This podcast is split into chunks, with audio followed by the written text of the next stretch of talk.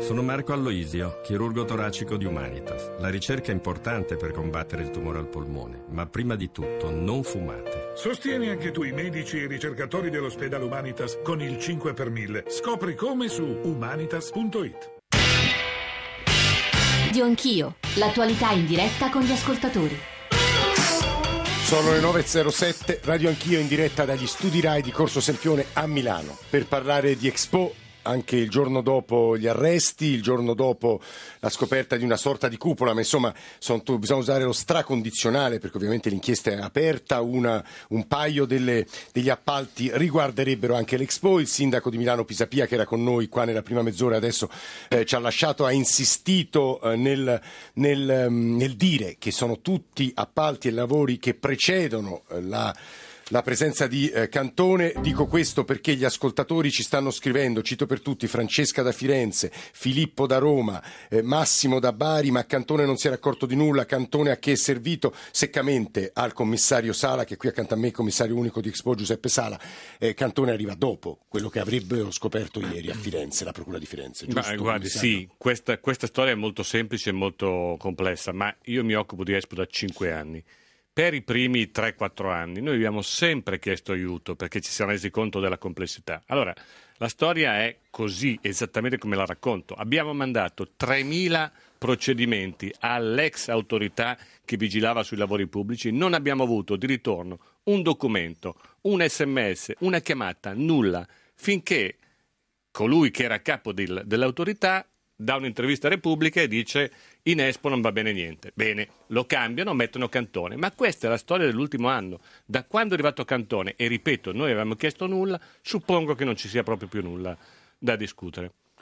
Eh, altri, volevo eh, leggere un po' di, delle cose che ci state scrivendo. Daniela, anche alle ditte straniere è stata chiesta la tangente per aprire il proprio padiglione. Giuseppe, ma perché dobbiamo fare sempre le cose all'ultimo momento? Vedi Italia 90 con il rischio? Allora sì, di non fare le cose bene a causa della fretta e poi a quel punto interviene la corruzione per chiudere in tempo i lavori. Gian Pietro è pazzesco, porci ancora lo stanco quesito ce la faremo, non ce la faremo, anziché coltivare l'entusiasmo per tutto quello eh, che eh, l'Expo porterà. La discussione è centrata solo sulla sostenibilità e non sul progresso. Siamo conservatori pronti ad accendersi per il futuro dei terreni di Roppero piuttosto che guardare con occhi entusiasti per quello che l'Expo porterà. Eh, poco fa Antonio Lareno, responsabile del progetto Expo per la CGL, ha usato parole molto dure sulla eh, sicurezza. Eh, il commissario Sala ha preso le distanze, in qualche modo si è adombrato. Eh, in realtà eh, Lareno ie, ieri a Valeria Volatile ha detto anche altre cose, quindi per correttezza di informazione ve le vorremmo far ascoltare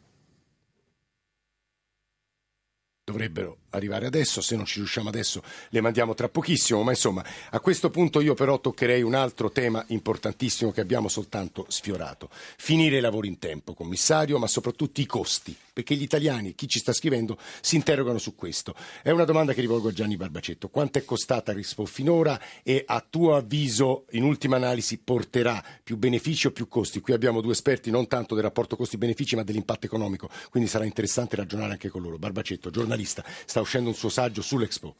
Quello che conosciamo sono le, le cifre annunciate eh, all'inizio di questa avventura, e cioè una quindicina di miliardi di euro, eh, 11 per le opere infrastrutturali, soprattutto autostrade, che dovrebbe, eh, o anche qualche metro, che, per servire l'accesso alle, ad Expo e, e 4 miliardi per il sito vero e proprio. Quello io che non che... conosciamo perché io... non è assolutamente così, il sito costa un miliardo e 200 ecco, milioni. Io credo che la... queste cifre siano state... Bene, sta, no, sta, stavo, completando, stavo completando, queste erano le cifre annunciate, i soldi non c'erano, già quando sono state non annunciate è, e le cifre sono state ampiamente ridimensionate. Non è così assolutamente, non è mai stato annunciato 4 miliardi per il sito. Il sito, quando, ripeto, sono lì da 5 anni, il budget che noi avevamo finanziaria del 2008 era 1 miliardo e 600 milioni. Dopodiché io, io, c'era ancora il presidente Formigoni, abbiamo tagliato di 300 milioni e il budget è diventato 1 miliardo e 3. Questa è, non è che lo dico io, lo dicono i bilanci. Torneremo Ogni altro numero punto. è falso. Sì, sì, confermo. Volevo sentire anche il senatore Formigore, eh, l'Areno, CGL, adesso sì. Per quanto riguarda l'aspetto dei lavoratori, credo che ha fatto un grande elogio sindacalmente abbiamo fatto tutti gli accordi per consentire che si potesse lavorare di più e al meglio possibile nel contempo garantire e tutelare la sicurezza sul lavoro, tant'è che ad oggi dobbiamo riscontrare che questo aspetto ha particolarmente funzionato bene e gli indici degli infortuni sono largamente al di sotto di quello che avviene nei grandi, nei grandi cantieri. Per cui diciamo soddisfazione eh, per eh, l'andamento lavorativo e ovviamente un eh, grande applauso ai lavoratori. Ha detto anche il sindaco di Milano Pisapia, eh, era quello che voleva sentire, commissario. No, no, certo, credo che sia eh, doveroso dirlo, eh, non, non, non, solamente i problemi, ma anche qualcosa, su, forse su qualcosa passeremo alla storia per aver lavorato bene. Tra poco gli ascoltatori in linea in diretta, Roberto Formigoni, ex presidente di questa regione per tanti anni, attualmente senatore del Nuovo Centrodestra, lei l'ha visti avanzare i lavori, l'ha visti avanzare, ha visto le polemiche, ha visto anche l'entusiasmo e a questo punto siamo davvero alle conclusioni. E sui costi Barbacetto ci dà delle cifre, il commissario Sala eh, le ritocca, le rivide, ci stanno ovviamente dei delle, poi delle carte ufficiali, eh, quello è il punto un po'. Eh, però, senatore, il punto è che gli ascoltatori manifestano anche nei suoi confronti, devo dire perché lei ha rivestito il ruolo più importante in questa regione per, per un decennio, oltre un decennio, dicono eh, però tu, perché sempre le inchieste hanno dimostrato che siamo incapaci di fare i lavori senza corruzione. Fino senza adesso nucleare. le inchieste non hanno dimostrato nulla, cominciamo eh, a dire. Le inchieste, ma le inchieste sì, hanno sollevato dei dubbi, poi saranno i processi a determinare se ci sono state responsabilità o no. Certo, è spiacevole che vengano sollevati anche dei dubbi e dei sospetti, però aspettiamo prima di dire che ci sono i colpevoli. Ma per il resto le cifre sono quelle fornite dal commissario Sala che sono state riviste al ribasso perché nel frattempo era arrivata la crisi economica, quindi noi tutti responsabili di Expo abbiamo fatto uno sforzo molto rilevante per abbassare le cifre. E ricordiamo che per esempio gli investimenti in infrastrutture rimarranno perché le opere realizzate saranno utilizzate per decenni ancora, così come dal sito di Expo ci aspettiamo di avere un di più, un vantaggio, un'eccellenza supplementare per la città di Milano. È chiaro che un bilancio definitivo possa essere estratto soltanto dopo la chiusura dell'Expo, si tratta di vedere quanti visitatori verranno, però già il numero dei biglietti venduti è significativo. Attenzione, un altro dato. 8 milioni questo, e mezzo? Giusto, 8 milioni e mezzo oggi, prima dell'inizio, a 50 giorni dall'inizio, ecco, non era mai successo. I nostri piani parlavano di 4 milioni. Come non era mai successo che un numero così alto di paesi venisse all'Expo, anche la grandissima Shanghai, che pensavamo assolutamente insuperabile, aveva meno paesi partecipanti di adesso. Quindi ci sono luci ed ombra. Allora il mio invito ai telespettatori e a tutti gli osservatori è a tener conto dei dati negativi che ci sono, ma anche della possibilità che abbiamo. Hanno ragione coloro che dicono attenzione, Expo è una grandissima occasione, dobbiamo sfruttarla tutti insieme, non chiudendo gli occhi di fronte a ciò che non va, ma sapendo sfruttare il di più di immagine che verrà per l'Italia, per la Lombardia per Milano ed essendo tutti insieme in qualche modo lieti di accogliere i visitatori che verranno, perché poi è un investimento sull'immagine dell'Italia. E per lei, eh, un ascoltatore che si chiama proprio perché la mail ha questo Celeste non vuole essere provocatorio.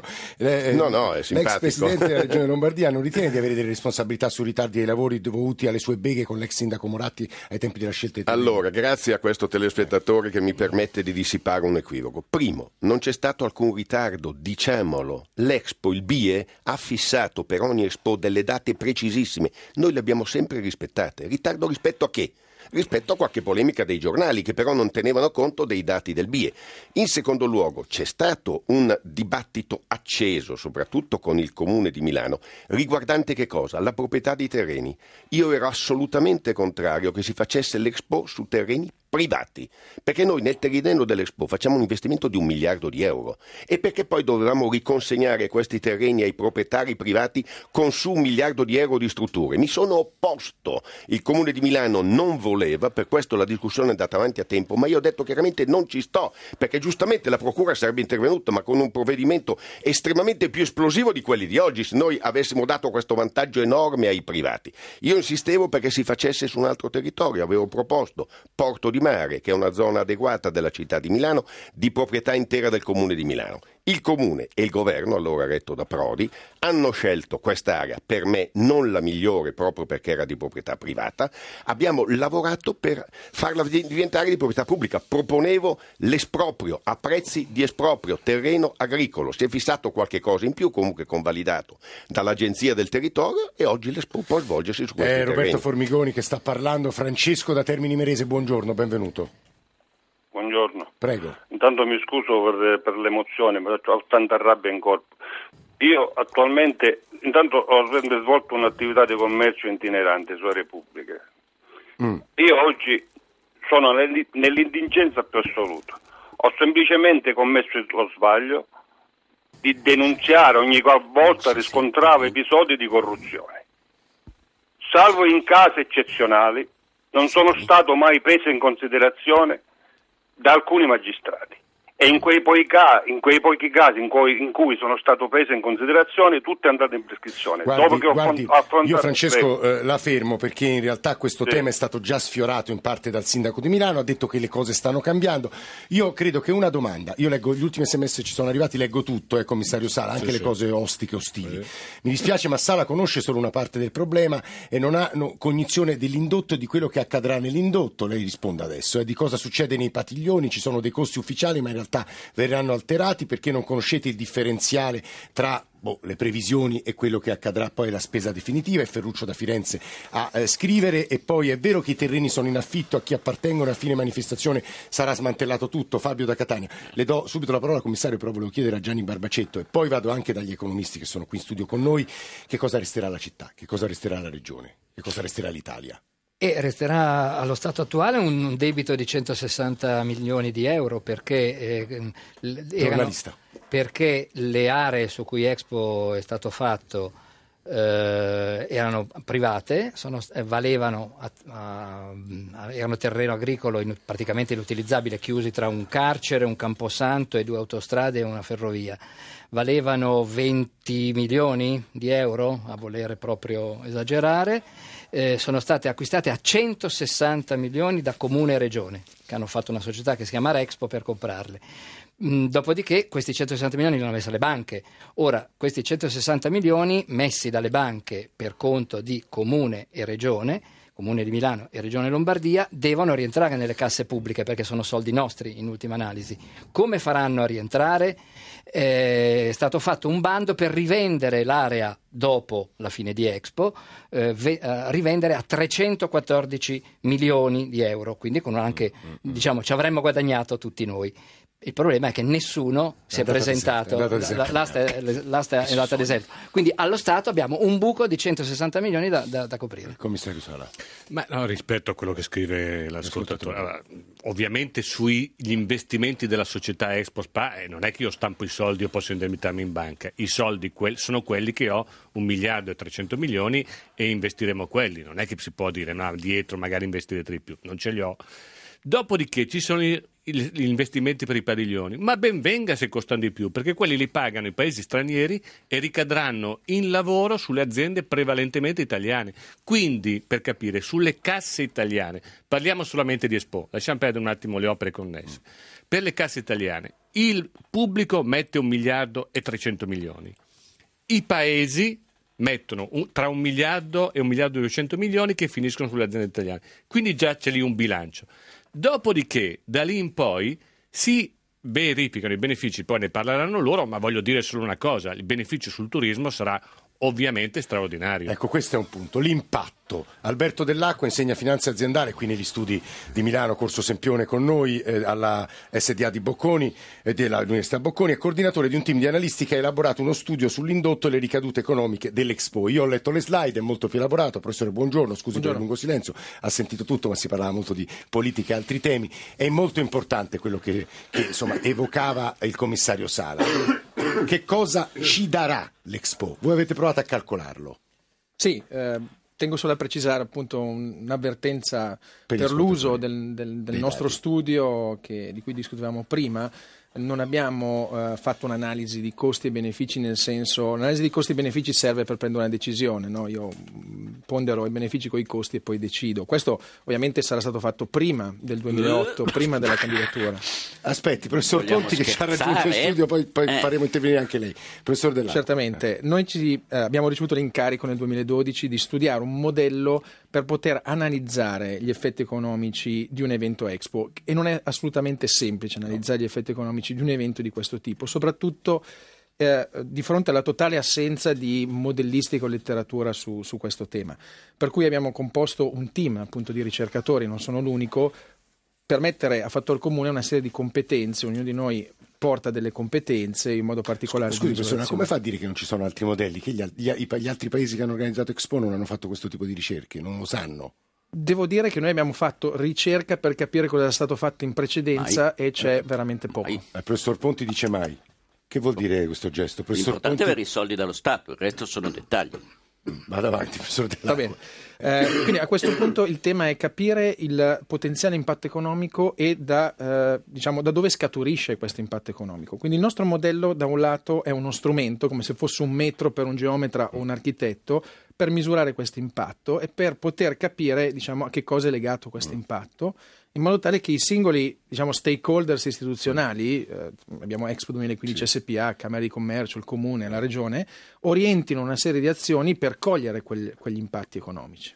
E che avete scoperto più o da meno? Da questo punto Ci... di vista noi abbiamo fatto un'analisi su tutto l'orizzonte temporale coperto dall'evento Expo, nel senso il pre-Expo che comunque ha attivato una serie Quindi di interventi dal primo maggio ad ottobre questi sei no. In realtà poi. dal 2012, sì. dal 2012 fino al 2020, sì. perché abbiamo considerato anche la cosiddetta legacy dell'evento, quindi tutti quegli L'eredità, effetti di medio-lungo termine che per questi eventi internazionali, così come Olimpiadi e così come mondiali di calcio, che sono diversi ma fanno parte della grande famiglia Ci dia una cifra di posti di lavoro, più o meno.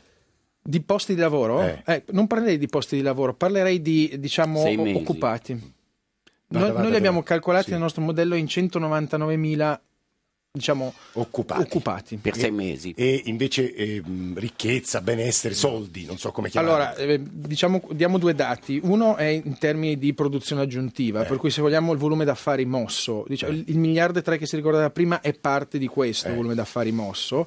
Il totale nel periodo da noi considerato è di circa 24 miliardi Sì. di euro, con un valore aggiunto che è quello che serve per capire l'impatto sul PIL di circa 10 miliardi. è positivo, ci sta dicendo. È Eh, sempre positivo. allora, non do un di giudizio, non do dire, nel Da un senso, Marco Ponti, economista per infrastrutture, cui- non l'ho presentato, Politecnico di Milano, esperto in infrastrutture. Lei è critico.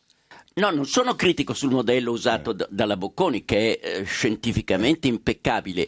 È che quel tipo di modello, qualsiasi soldo pubblico viene speso, dice sempre che c'è un moltiplicatore per come è fatto. Eh. Quindi dice sempre sì. Anche per eh, scavarbuche e riempirle keynesiane, per dirla chiaramente. Eh. dice, in realtà, quei soldi avremmo sempre potuti bene, spenderli sempre- altrimenti. Non viene, come è stato giustamente detto, non può essere giudicato per scegliere, perché per scegliere bisogna vedere almeno alternative, cioè questo ha generato quegli effetti, ma quei soldi spesi in altri settori, in altri progetti, c'è il sospetto che ne avrebbero generati molti di più.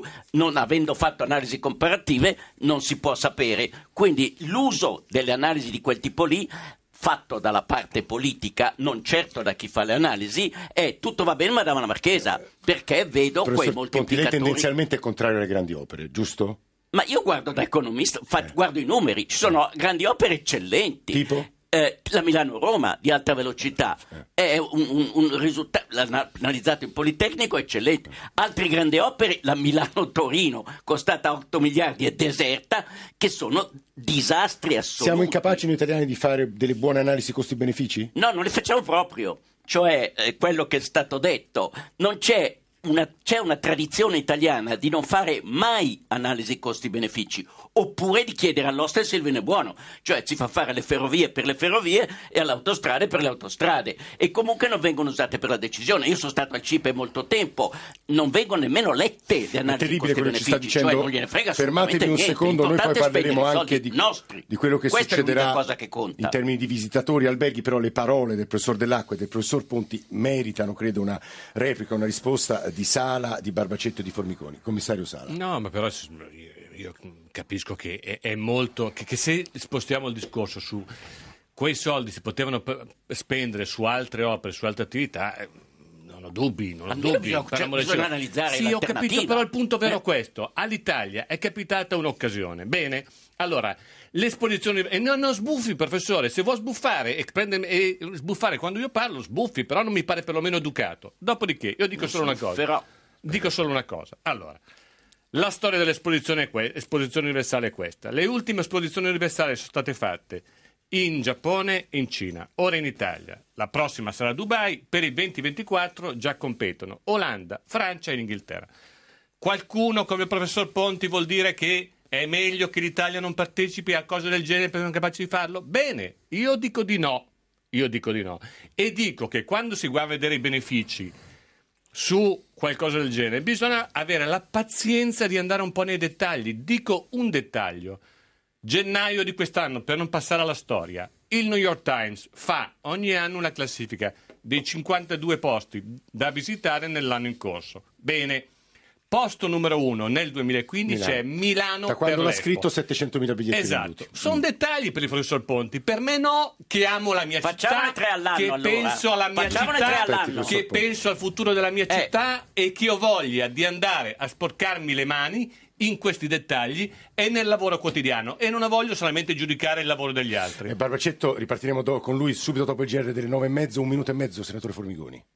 Ma, eh, il ragionamento di Sala non fa una grinza, nel senso che l'Expo è un grande investimento dal punto di vista economico, grande ma limitato. Abbiamo parlato di un miliardo e tre. Pensiamo che il coinvolgimento di aziende private ha portato a casa più o meno la stessa cifra. Quindi in realtà l'investimento complessivo è solo in minima parte pubblico per il resto privati, da qui derivano i posti di lavoro, da qui deriva- ma poi soprattutto è l'immagine dell'Italia sulla quale puntiamo. Noi dobbiamo rilanciare l'Italia a livello mondiale, dell'Italia. dobbiamo attirare imprenditori, dobbiamo attirare di visitatori. Noi abbiamo perso posti incredibili dal punto di vista della classifica dei paesi turisticamente più efficaci. Se vengono qui 20 milioni di, di- di turisti, come ci aspettiamo? E si trovano bene, per questo è necessario il concorso della gente, i volontari, ma anche la- le città della Lombardia che si vestano a festa. Poi questi si fermeranno non un giorno per visitare i padiglioni, ma andranno in giro Vediamo. nell'Italia e una volta tornati a casa manderanno i loro familiari. Cioè, questo è il grandioso investimento che vogliamo fare.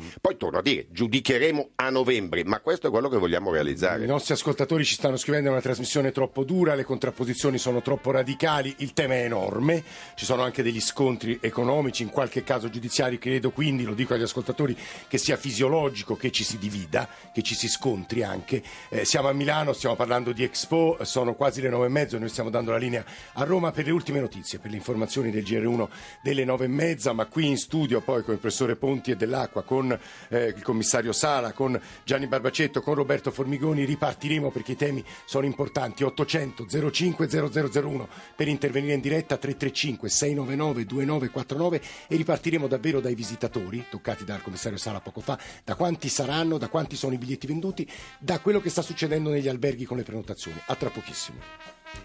Infrastrutture non...